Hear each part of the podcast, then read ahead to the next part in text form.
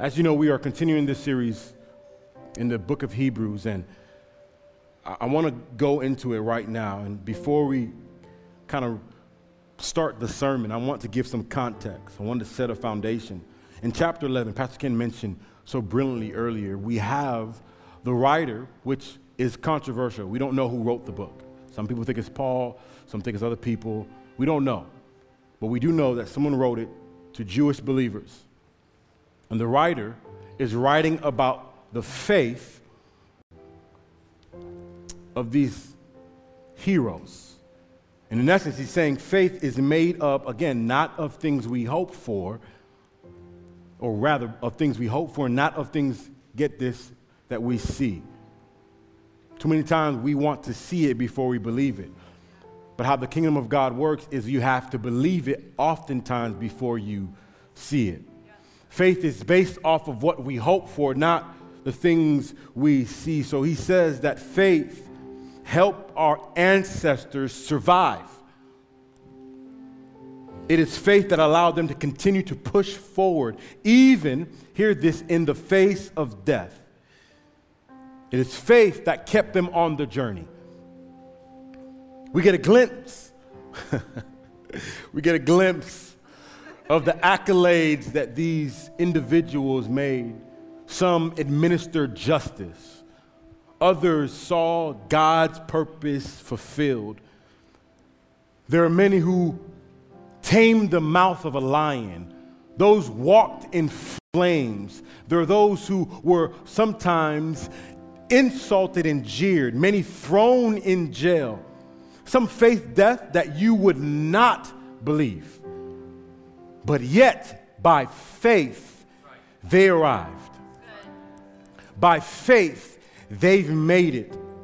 By faith, we can count on the witnesses, we can count on the testimonies, we can count on the stories of those who came before us. And hear this they didn't have Jesus yet.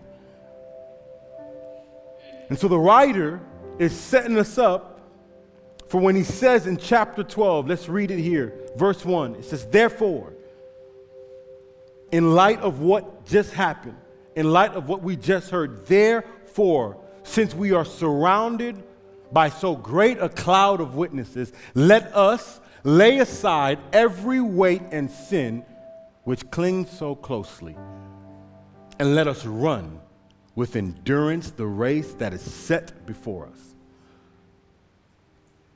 Verse 2 continues looking to Jesus, the founder and perfecter of our faith. Right there, I want to pause for the cause and celebrate that God is the one who was there in the beginning, who will be there at the end. I need someone to get that right now in your soul that He is the beginning of our faith.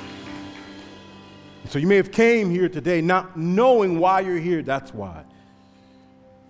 The founder and perfecter of our faith, who for the joy that was set before him endured the cross, despising the shame, and is seated at the right hand of the throne of God. Allow me to read one more text, just one verse found in 1 Corinthians chapter 9, verses 24. This is what it says.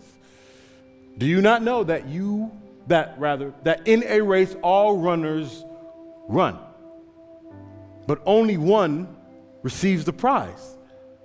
Here's the command, here's the charge. So run that you may obtain it. This morning, I want to share with you for the next three hours and 44 minutes. Someone was like, Yes, sir, yes, sir.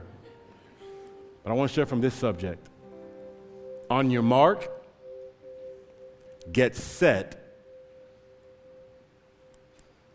And we'll leave it right there. Let's pray. Father, we thank you so much. God, I don't want to take this moment lightly that there may be someone in here, maybe one that came here just to hear what you have to say to them. So, God, I pray right now that you would use these lips of clay. I pray that you use me as a vessel, as a conduit to help communi- communicate your word clearly. God, we love you. Help us leave here different than we came in. We love you. And everybody said, Oh, come on, let's give God a hand clap of praise as we get ready to hear his word. On your mark, get set. Does, does anyone like to run here? Anyone like to run? Where my runners at? That's what I thought. So, I used to like to run, but the only thing I run to now is to the fridge for late night snacks. Hello. the only thing I, I run to, I run, I'll make a quick run to Taco Bell, you know what I'm saying? I'll make a quick run to Target, but running right now, whoo, uh-uh. Especially after four girls. Especially after four girls. But that was not the case in high school. In high school, ooh, I loved to run, especially sprint. I was a sprinter. Matter of fact, in my high school right now, to this day, I'm going to hold this badge proudly. To this day, I still have the record for the 200 meter. Hello. Hey, come on. Yeah, you can clap. Yeah, yeah. I love the sprint. And I love, I love, I love track meets when we did them track meets at that time. And three reasons why I love track meets. Number one is I, I regret to admit this, but I used to take other teams' merch. I, I, I was addicted to it. I love wearing the, the rival school's t shirts. I grabbed sweatpants. Matter of fact, by the end of the year, I had sweatpants that would last me for two school years. I know I've since, it's horrible. I've since repented and I'm changed, but back then, heck no. I was in the world and taking merch. Another reason is I love concession food. Oh, Lord. Anybody love the rubbery burgers at football games, at baseball games? I don't know about you, but I love the rubbery, rubbery burgers and the cheese that's melted and the soggy bun. I can't, I can't get enough of it. I love the smell of the hot dogs being burnt on the grill by some wannabe cook dad. I love it. I love it. I absolutely love concession food. I don't know why I'm just addicted to it. But the third reason I love track meets is the obvious reason. I, I love the races. And in particular, I love to run the 200 meter dash. That was my race. Now, if you do not know, the track is made up of 400 meters. It's a lap. So I ran half of it, the 200 meter, and that was my that was my jam. That was my mm, that was it right there.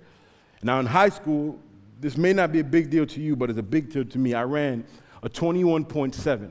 Now, to give you some perspective, Usain Bolt ran 19 seconds. So I'm two seconds from Usain Bolt. Come on, somebody. You know what I mean?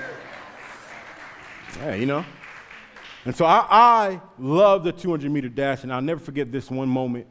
It was an exhibition event, and we were at the track meet, and I remember being on the field, our home turf, and I'm just excited, right? I'm ready to go. And normally, I don't get nervous because at that moment, I was deemed the fastest in the tri area, the three counties and around us. And so I'm like, yeah, this is easy, whatever, cool. So they had some boys from DeSoto County, from Hardee County come through. And I remember as I'm getting set, I'm in the lane. So I want you to understand there's, there are eight lanes, right? Eight lanes. And then the, the top runners will be in the fourth, fifth, and sixth. So each meter, there is a starting line. And so, right when you're prepped, right before, the runners all do these kind of rituals, right? And so, this is the first time I've ever been intimidated.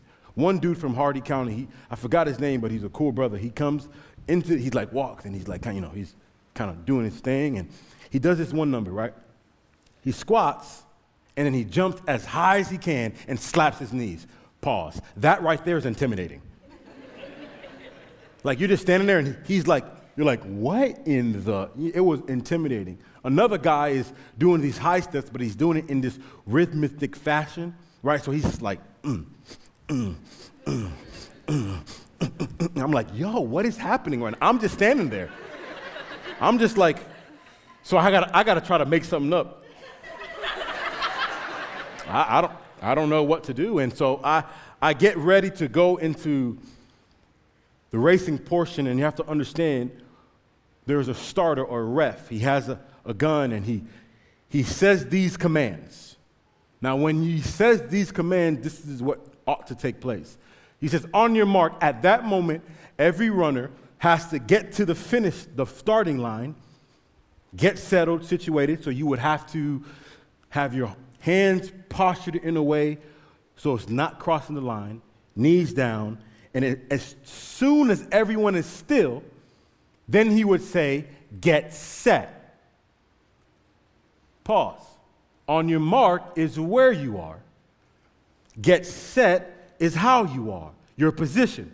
So here he goes, get set, and I would lean forward, and then he'd give the command, go. So I'm there, I'm ready. He says the command on your mark. Everyone's kind of getting situated. They get still, get set.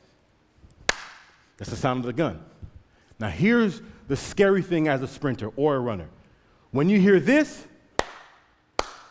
that means somebody false started. Now, in a regional match, if you false start or scratch, you are disqualified.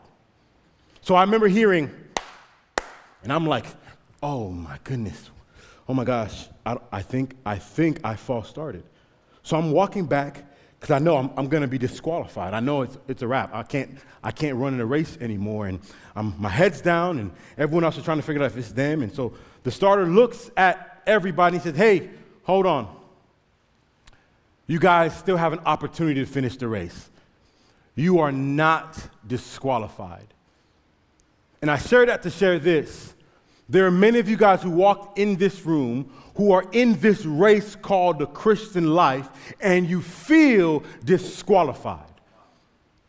Or maybe some of you have walked in here, you guys are not even in the race. But I'm here to encourage somebody this morning on assignment to let you know that you are not disqualified. You can still finish the race. There's still time for you to start. Do not be intimidated. Do not be weary. You can get in the race. There's still time. There's still time for you to get in this race. And I mentioned earlier that the race is the Christian life. It's the life that we live when we're saying yes to Jesus. But I have to, I have to, I have to, I have to do this. So I, I want to be the proverbial starter today. And I'm in, I'm at the starting line, and everyone's at the starting line, and I'm gonna use my proverbial gun, and I'm about to give the command for every single one of us so that we can go on this race. You ready? On your mark, pause, wait wait, I would be remiss to think that everybody else or everybody's in the race. And here's what we're going to do. Before we start, everyone needs to be in the race. Because here's the truth you will never reach the finish line if you're not in the race. Yeah. You'll never get there if you're not in the race. Again, understand this metaphorically, we're speaking about the Christian life. Here's a sign that you're not in the race that you have not given your life to Jesus. That you haven't, you, didn't, you haven't said yes, you haven't made that sacrifice of self and said, God, I want you not to just be the Savior of my life, but the Lord of my life. Yeah. Hey, listen, just because you come to church doesn't mean you're in the race. Just because you read your Bible, oh, check this, does not mean you're in the race. Just because you say the right things, you post the right stuff, does not mean you are in the race. The only indicator that you're in the race is Jesus Christ is residing inside of your heart. I need you to understand that the only indicator is Jesus. What I don't want for us and the church, capital C, I don't want the church to be the cast of the Avengers. Well, what do you mean, Pastor Kieran? I don't want us to be a group of people that can act. Wearing costumes, pretending to be something that we're not. But you may be thinking, hey, wait, what, what, what, what does that look like? Here, we're going to do it right now. We're not going to wait to the end of service. We're not going to wait to the keys or and everyone is all super spiritual. No, we're going to we're going to take a moment to get in the race right now, every single one of us. You may be one. You may have not given your life to Jesus, and you want to do that right now. Because here's the, here's the staggering question. If I were to ask you, something happened to you today, God forbidding, but something would happen to you and you were to be before God, what would your status be? Oh, let's have church this morning. Amen? What would your status be? Where would you stand with God if you were before God? What sin is blocking you from reaching the creator of the universe? But here, I'll tell you, I, I love this because Jesus is the only one that can change your status like that. Yeah. And here's the truth. Here's the truth. The Bible is clear in 1 Corinthians chapter 5, 2 Corinthians rather, chapter 5, verse 21. It says this that he made him who knew no sin to be sin for you and I. In essence, God is the ultimate substitute. God is the ultimate sacrifice. God is the ultimate redeemer. So if you came in here full of sin, not knowing about this Jesus thing, not knowing where you're end goes, not knowing how to fill the void that you can't seem to fill, Jesus is the answer. He wants to save you today. He wants to change your status. He wants to put you in the race. He wants to put you in the race. Maybe you maybe you've been acting and you need to recommit. Maybe you've been playing the part for too long and your grandparents came to church and your mom told you some stuff, but you haven't made that commitment. Maybe you need to readjust. This moment's for you too. So, right now, just for a moment of privacy and concentration, we're going to pray. And if we're going to bow our heads, I'm not going to ask anyone to raise their hand because I want this to be what you want. I can't force this on you. But I can ask you to bow your head and close your eyes. And let's pray. I'm going to pray this prayer, and inside of your soul, inside of your heart, I want you to accept it, grab it with faith.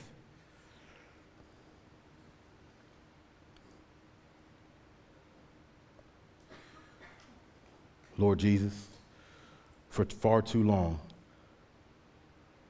I've kept you out of my life. I know that many of us in here know that I'm a sinner. I know that I cannot save myself. I no longer choose to close the door when, you're, when I hear you knocking, but by faith, I'm gratefully receiving your gift of salvation. I'm ready to trust you, Lord. I'm ready to give my life to you. Thank you for coming to this earth. I believe that you're the Son of God who died on the cross for my sins and rose from the dead. And on the third day, thank you for being the gift that I need, for granting me eternal life, for changing my status. I believe your words are true. Come into my heart, Lord Jesus, and be my Savior. Amen. Oh, come on, let's celebrate for those who made that decision. So, we're all in the race. We're all at the starting line. We're all on our mark. We're, we're ready to go. We're ready to do this thing, but we have to get set. The starter told me, said, hey, you guys can finish the race, but you have to get set. And naturally, the question you're probably asking is, how do I get set? What I want to give you right now is three ways you and I can get set for this race, for this Christian life, for this journey as we pursue Jesus. Because that's the goal, right? The goal of this race is to pursue Jesus, to be just like Jesus. Here, let me, let, me, let me tell you this. Let me tell you this, all right? If you don't look like Jesus, then you're not in the race for Jesus. The Bible tells us clearly, clearly in 1 John chapter 2, verse 6, it says this Whoever claims to live in him must live as Jesus did. And today we're going to get set. So I want you to take notes, pictures, whatever you got to do, because I firmly believe that this is something that God has brought me here to share with you. You ready? Yeah. Number one, in order to get set for this race, to be faithful in this race, number one, we have to strive to be light. And that's to strive to run light. Here's the writer of this, of this um, chapter, and he says this. He says, instruct them. He says, let them know that we have to lay aside every weight and sin that clings so closely. Listen, in order to run this race effectively, you have to run light. Why would we want to make it harder to be a Christian by adding additional things? This, this journey is already tough enough. It's already hard to love your neighbor. It's already hard to pray for forgiveness. It's already hard to do the things that God is calling us to do. But why would we want to add to that? Here, let me illustrate it this way. The writer, thank you, sir. The writer writes this, which is unique because you can see it. He says, Therefore, we are surrounded by such a great cloud of witness. Let us lay aside every weight, comma, and sin. Interesting. Why doesn't he add both of them together? Why isn't it just sin? I think the writer, the author wants you and I to know that there are things that are morally neutral that can still cause us to not reach the fullness of God in our yeah. life. Let me show you. Comfort is not a bad thing. Comfort is not a bad thing.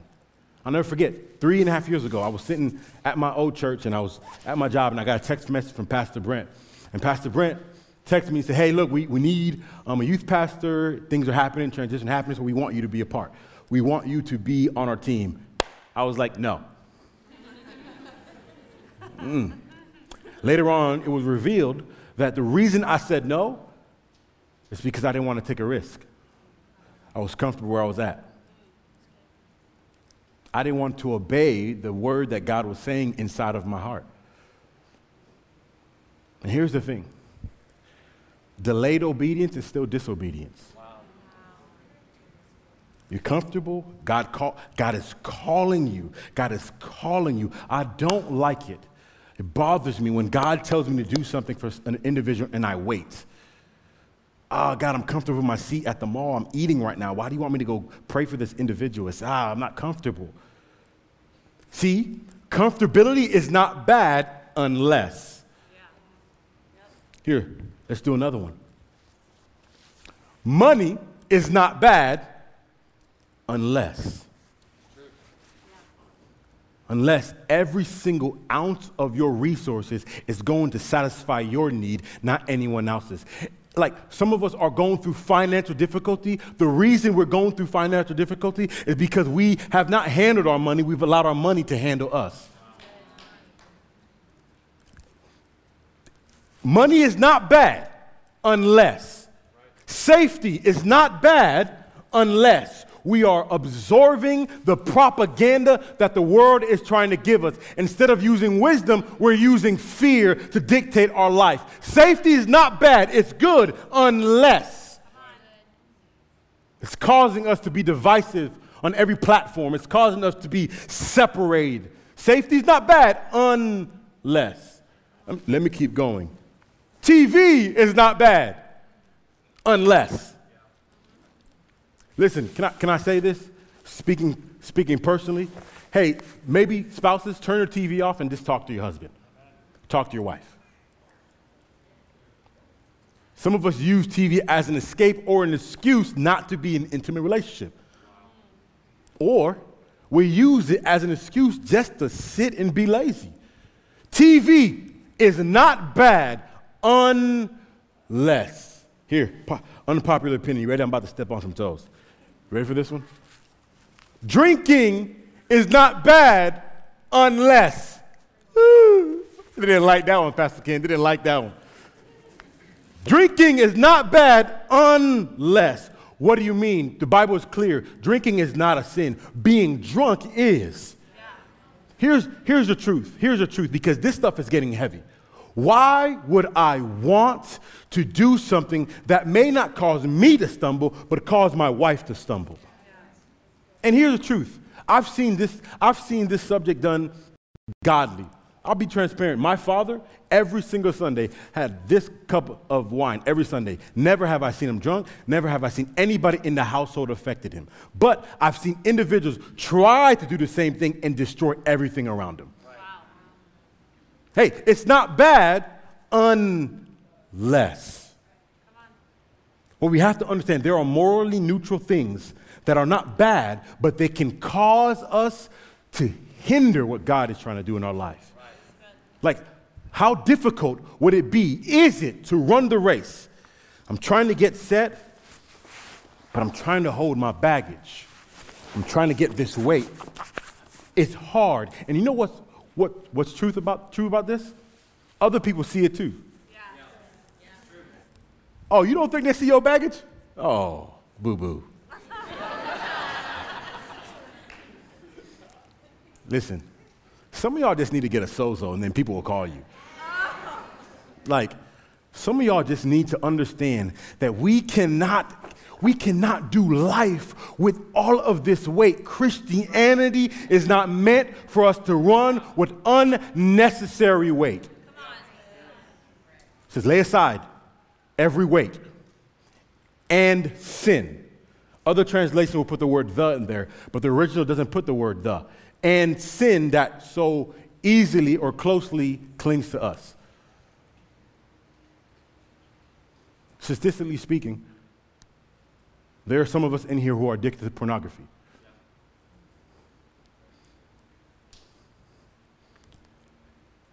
There are many of us here who are watching online who are just flat out mean. There are many of us who are still battling, let me say it this way, who are willfully practicing substance abuse. Sin. I know that word is not talked about often in, in the capital C church, but at Arise, we mention sin. Yeah. And sin is the heaviest thing that can weigh you and I down. Matter of fact, sometimes it prohibited, some of us have, was prohibited from worshiping today because of the sin that is so weighing us down in this place. The writer says, let it go. Lay aside. So I want you to know this. He writes this down. He says, lay aside. And I love the ESV, how it translates, because it uses, it stays close to the original translation. So the original word for lay aside, the word is a compound word made up of two words. I will, I'm going to attempt to say but it's going to sound silly. Um, apotokututu. the pronunciation is not important, but the meaning is. The first part, the compound word apo, means to put down or lay away, somewhere far away. And the second compound word, titimio, is to lay aside. So, first one, away, second, aside. But the idea is this when you lay something down, get as far away from it as possible. No, this is not passive, friends. This means, oh, you know what? I'm not going to remain comfortable. I'm going to I'm going to step out in holy faith every single chance I get. It means, oh, I'm going to be wise, but God did not give me a spirit of fear, but of a sound mind and self control. I'm going to get away from that as far as possible. Are you hearing me? I, I, I want, I want, I need, I like money. Money's good. It pays the bills. It gets me from here to there, but I am not going to let money handle me. Matter of fact, I'm going to give my heart to God so that He can control my money. So I'm going to lay that aside and stay right here. Are you tracking with me? Listen, I know there are certain things that are morally neutral, but you know what? This is going to cause my friend to stumble. I was delivered from this, so I'm going to stay away from it. Or I'm going to do it in a manner that is godly, that doesn't con- contribute or contradict anything the word says. I'm going to lay it aside and get away. Lay aside every weight that so easily entangles you and I. The, the NIV, it, it uses very, very violent language. It says, throw off everything. Have you seen a bull rider? You guys have seen those images? I was looking at videos of bull riders bucking people off. It's the funniest thing. it's the funniest thing. So, you know, person gets on thinking, they're like, oh, yeehaw, I got this, right? and so the bull is like, starts bucking, going nuts. I've literally seen people fly in the air. Like, I love it. I, if I had time, I would have made a video. But here's the idea. Here's the idea throw it off. Not, uh, I'm going to sit and wait. No, get rid of it. Throw it off and run from that screen that's causing you to look at pornography. Throw it off. Any substance that is causing you to hinder any TV show, throw it off and get away because you have a race to run and you can't run if you're heavy. Oh, come on, somebody. Anybody believe this morning that you need to be light when you run? We got to strive to run light. We can't afford to run heavy. We cannot afford to add additional things to our life. We can't be, can't be heavy. The second thing is this you and I need to endure through pain. How do we get set for this race to be faithful in it? One, we got to strive to run light. And then number two, we got to endure through pain. Now, as I was preparing this point, excuse me, I originally had the concept written like this endure past pain. And then something struck me in my spirit. Because one who attempts to move past something is someone who's trying to get from one side to another as fast as possible. Oh, I just want to get past this divorce. I, just want to get past this financial crisis. I just want to get past this momentary lapse. I just want to get past this rebellious child stage of my child. I just want to get past it. But here's my question for you today How can you learn from something you are just trying to get past? Like, I, I get it. You're, you're having relational problems, but how are you going to learn from it if you're trying to, just trying to get past it? I, I, understand. I understand there, there are things happening at work that you're bought, but how are you going to learn from it if you're just trying to get past it? I get it. I get it. Kids can be difficult. Hello. But how are you going to learn from it if you're just trying to get past it? And what many of us need to do is pause and say, no, no, no. I'm not just going to get past it, I am going to fight through it. And on the way, I'm going to take what God wants me to take. I'm going to grab what God needs me to take. Oh, you know what? I was mean at times, so let me put that in here. So next time, God has corrected me to be better. You know what? I did spend like wild over here. Let me put it right here. Let me get through this. And on the other side, I've learned something. I need you to know don't just get past it, get through it. Get through it. And hear me loud and clear. There are things in life that happen not based off of this broken planet we live on. So, not everything is self inflicted. Sometimes hurt people hurt people. Sometimes bad things happen. But I think there's still something God wants us to learn from it. Like, if I'm going to suffer, if I'm going to go through pain, I want to learn how to be better on the other side. And you say, Pastor Ken, what, like, how, how does that happen for someone who, who may have been assaulted sexually? How, how can they learn from that? Tough, difficult, hard. But if anything, someone can learn that God is still with them regardless of what they're going through. Because hear me, if God God had to be with certain people while they were assaulted so that He can be with them when they're alone, to comfort them, to be there for them. Understand this there is something for us to learn. What does Scripture tell us? Trust in the Lord with all our heart. Lean not on our own understanding. If anything else, I'm going to learn that God is there. I've been through some tough things. But God was there. Amen. Things that weren't my fault, things that I didn't cause on myself, but God was there and I grew more. Here's what scripture tells us, right? It tells us this. In first, no, yes, uh, excuse me. Scripture tells us, there it is. I didn't have it written down because it's in here. James chapter 1, which is a funny verse, James looks at the readers and he says, Hey, bro, consider pure joy, pure joy whenever you face trials of many kinds. What? Excuse me? Come again? Consider it pure joy whenever you face difficulty. No. When I was sick in bed, I wasn't happy. When my, my marriage was on the brink of divorce, I wasn't happy. When I lost my grandmother, I wasn't happy. But that's not what he's saying. He's saying, hey, when you go through stuff, when you go through difficulty, God wants to grow you. Yeah.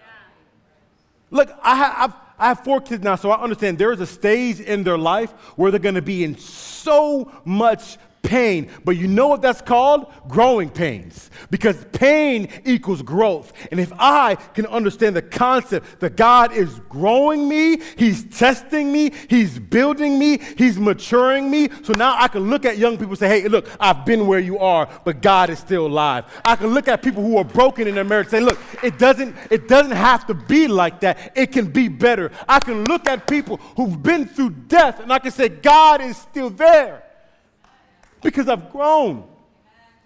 But if you don't grow, you stay exactly where you are. And then you go through a cycle. Look, I'm, like I, I, I want to stay here for a moment because I, I need us to get this. Jesus promised that in this world we are going to have problems. But then he flips and he says, But take heart, I have overcome the world. And he wants to grow. He said the testing of your faith, faith produces perseverance. You ever wonder why the older saints are the way they are? Because they've been through it. Yeah. like talking to my father, man, like it's, he's always happy. Nothing is bad. Like, he's like I'm like, Dad, I, I got COVID and I'm sick. He's like, son, it's going to be okay, son. God is good. I'm like, what? No. Like, bring me some medicine or something. I don't, I don't. Like you, I asked my wife, he's just always chipper. Like it's like nothing's bad. Dad, Dad, you, you lost your leg. Oh, it's good, son. It's good. It's good. Yes.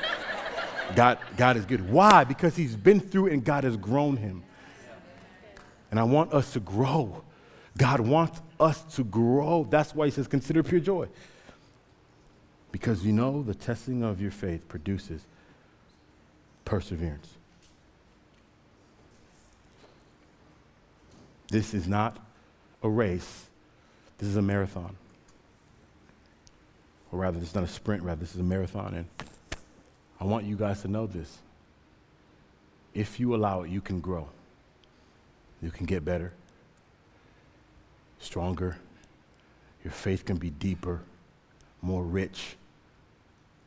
Or if you allow it, just go through it. Don't just go past it. The third and final thing we have to, to get set is again to refresh. Number one, we have to strive to run light. You have to endure through pain. And finally, you have to train your eyes. Train your eyes. Verse 2, the author gives us how we can do all this. He says, looking to Jesus. Oh, come on, right there, looking to Jesus. Man, that, should, that, that probably hits a lot of us home because we haven't been looking to Jesus. We've been looking to Google. We've been looking to our boss. We've been looking to dating apps. We've been looking through all this, but we're not looking to Jesus. Understand this. And the best way to train your mind, rather, the best way to train your eyes is with your mind. Oh, think about it. What starts up here affects what you see out there. And this is why scripture is so clear. Be transformed by the renewing of your mind. Because I, I can, the battle is already lost if I've already given up up here. And that's why, that's why I love what Paul says. Paul says this hey, friends, what, this is what I need you to do. Whatever is true, noble, right, pure, lovely, admirable, if anything is excellent or praiseworthy, think about it. AKA, every command, every teaching that God has given us, think about that. Think God thoughts. Like whenever, whenever I, I, want you to try this. Whenever you're about to get in an argument, think, love your neighbor, love your neighbor, love your neighbor, love your neighbor, love your neighbor, love your neighbor, love your neighbor, love your neighbor, love your neighbor. You know what, man? You can have that parking spot. think God thoughts. Think, think about godly things. That's why in the Word, getting the Word daily is so vital, important. Because we cannot, we cannot pull from an empty vessel. Think about godly things. I've shared this story before. My college football coach always taught us this. Whenever we were to catch a football, we would have to look at that single point right in the center of the spiral. Nothing else. Nothing else. You have to look at that single point and focus on it. Hear me. What you focus on will form you. If you focus on nonsense, that is what's going to come out. Focus on negativity, that is what's going to come out. That's what you will look like. That's why when I talked about friendships, I'm talk, it, it's essential that who you're around is vital because you evolve into who you're around. Because if the devil can manipulate you up here, he can control you anywhere else. And his favorite tactic is distraction because he knows if he can get your eyes off the prize, you've lost. And we have to train, train, train our eyes. I love what he says this. He says, But Jesus, the founder and perfecter of our faith, who for the joy set before him endured the cross. Understand, like, Jesus did not want to go to the cross. When he was in the Garden of Gethsemane, he prayed to the Father, saying, God, I don't want to do this. But you see his focus? He said, But God, not my will, but your will. For, for the joy set before him, he's looking to God. He's looking to the purpose of redeeming you and me. He's focused on the Father's mission. He's, he's like, I can't, I can't even imagine the brutalness that he must have went to how they beat him, how they flogged him, insulted him. And he stood there, enduring the pain. Focus on, okay, God, this is for Erica. God, this, this, this is for Susie, God. God, this is for Amanda. This is for Tom. This is for Bob. Okay. I'm going to keep looking at you. I'm going to keep focused on you. I'm going to stay put. I'm going to keep running. And he gets to the cross, and the Bible tells us that they nailed him hands and feet.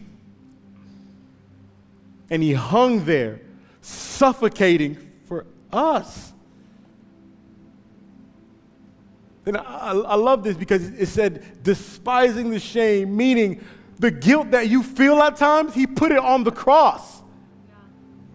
He made a fool of the sinful guilt and conviction that we feel when we go through things. That's why, that's why the gospel is so clear. Whenever we are going through something, don't run away from the cross, run to it. Because that's where the shame is. That's where he hung it. That's where he's going to leave it for you and I. This is what he did for you and I. Focus on Father. Then he uttered these final words Father, why, why have you forsaken me? In a moment where he thought he was done, the Bible says God raised him up from the grave, and now he's alive, here to redeem you and I. Friends, we have to train our eyes because Jesus is the ultimate example to look at the Father. In light of the Olympics, I, I want to share a story and I'm going to read it. Many of you guys have heard it. But I think it brings the, it brings the thought home. In August 1992, Derek Redmond from Great Britain was favored to win the 400 meter race during the Summer Olympic Games in Barcelona, Spain. But as he powered through, this, like, I, I want you to envision your, your life in this. As he powered through the backstretch, his hamstring snapped. Snapped.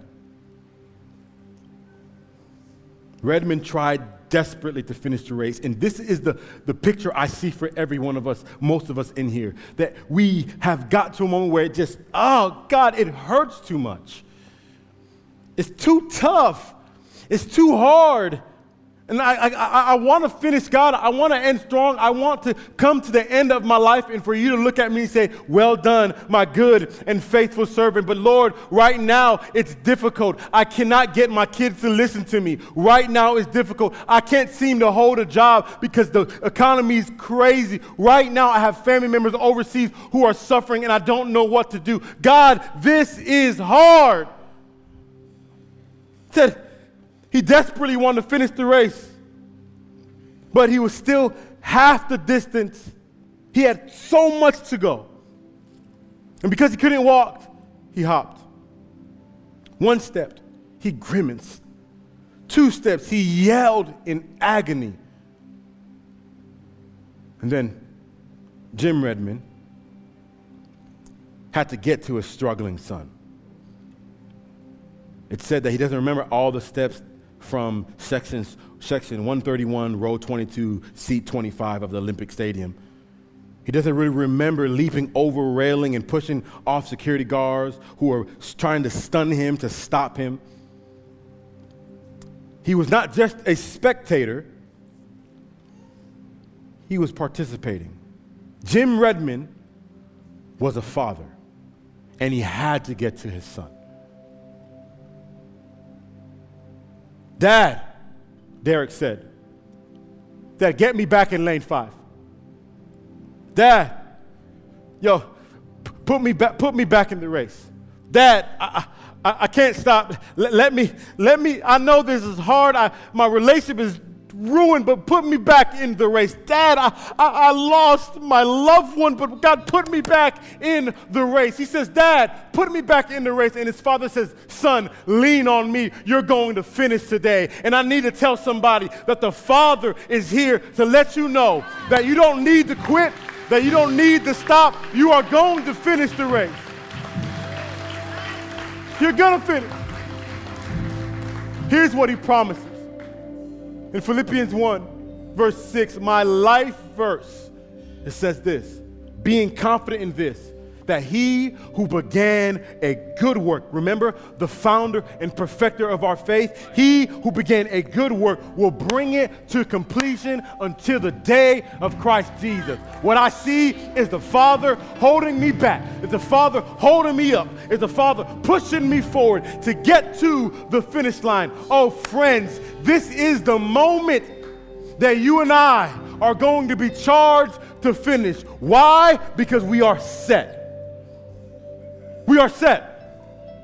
Oh, you didn't believe me? Check it out. You're set. You strove to be light. You endured through pain. And you trained your eyes. You are now set. We are ready to go. We are ready to leave here and finish strong whenever our moment is. We're not going to quit. So, everybody on their feet right now. This is going to be the charge. This is going to be the release. Again, I'm your proverbial starter. And so, what I want to do, something a little different, is as soon as I give the command, I want you to come up front and I want us to worship and release, release any kind of weight, release any kind of pain, and focus on Jesus. And so I'm gonna, I'm gonna give the command. I hope you're ready. I'm ready. I feel like God is gonna move in this place. I need you to come up front like we're in the race. No matter the age, no matter the position, if you're able, come here and we are going to run. So hands in the air. Father, right now, Father, right now, I pray as we give this command as we get set to walk out these doors. Lord, we are in a race for you. So, God, I am going to, com- to com- to set this command by your commission. I'm going to yell on your mark. Friends, this is the day. Get set. Oh, come on. This is the moment God wants to change your life. Go. Come to the front. Let's worship. Oh, come on. Let's live it up to Jesus.